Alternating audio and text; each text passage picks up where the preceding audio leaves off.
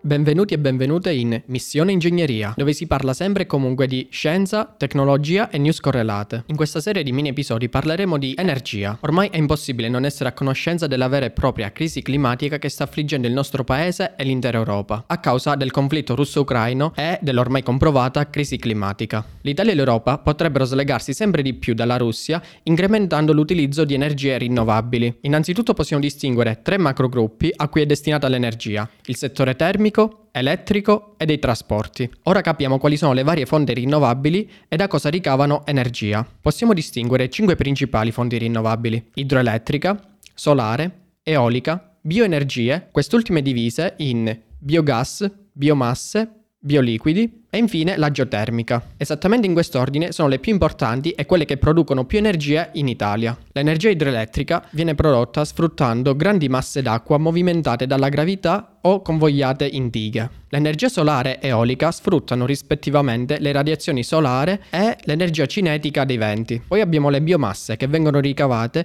da residui forestali, agricoli o industriali. Dalle biomasse si possono ottenere bioliquidi e biogas per fermentazione anaerobica, grazie alla quale la sostanza organica viene decomposta attraverso l'utilizzo di specifici batteri. Infine, convertendo il calore interno della Terra in energia, abbiamo la geotermica. Una delle prime criticità che è facilmente individuabile nelle fonti rinnovabili riguarda proprio la dipendenza dai fattori ambientali. Un parametro che ci permette di capire tale dipendenza prende il nome di capacity factor, che rappresenta il rapporto tra la produzione generata in un anno e l'energia che l'impianto avrebbe potuto generare se avesse operato in condizioni ottimali continuativamente. Ad esempio, una turbina eolica funziona quando il vento è all'interno di un determinato range di velocità. Ciò significa che ci sono dei momenti in cui la turbina non erogherà energia. Per darvi un metro di paragone, il capacity factor dell'energia nucleare mondiale è dell'89%, mentre quella del parco eolico mondiale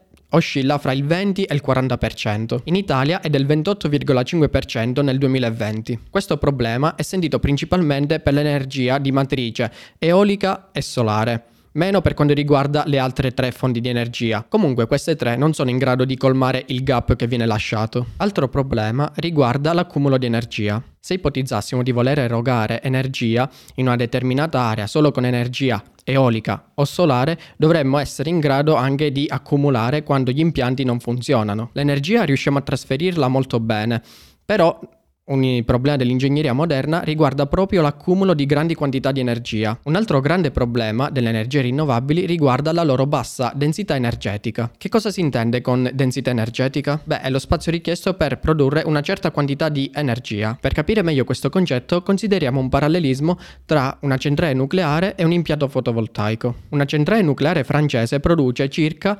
13,6 TWh annui di potenza elettrica, mentre un pannello fotovoltaico nelle migliori migliori condizioni possibili, produce circa 1500 kWh di potenza all'anno. La quantità di superficie richiesta per installare un parco fotovoltaico che possa eguagliare l'energia prodotta da una centrale nucleare è immensamente maggiore. Per questo motivo il mondo scientifico ha rinunciato più volte all'idea di potersi esclusivamente appoggiare a delle fonti di energia rinnovabile. Ci si potrebbe chiedere se le fonti rinnovabili vadano abbandonate e la risposta è assolutamente no. Anzi, i dati mostrano che dal 2019 al 2020 c'è stato stato un notevole incremento per quanto riguarda il consumo delle energie da fonti rinnovabili, passando da un 18,2 a un 20,4%. Riuscire a ottenere il massimo rendimento da fonti carbon free è importante per avvicinarci alla neutralità climatica, ma è impossibile riuscirci solo con fonti rinnovabili, come abbiamo visto. Prendiamo come esempio il piano che la Cina si è prefissata per il 2060, anno entro il quale il mix energetico del paese sarà distribuito fra idroelettrico, nucleare per oltre il 60%, fra solare ed eolico eolico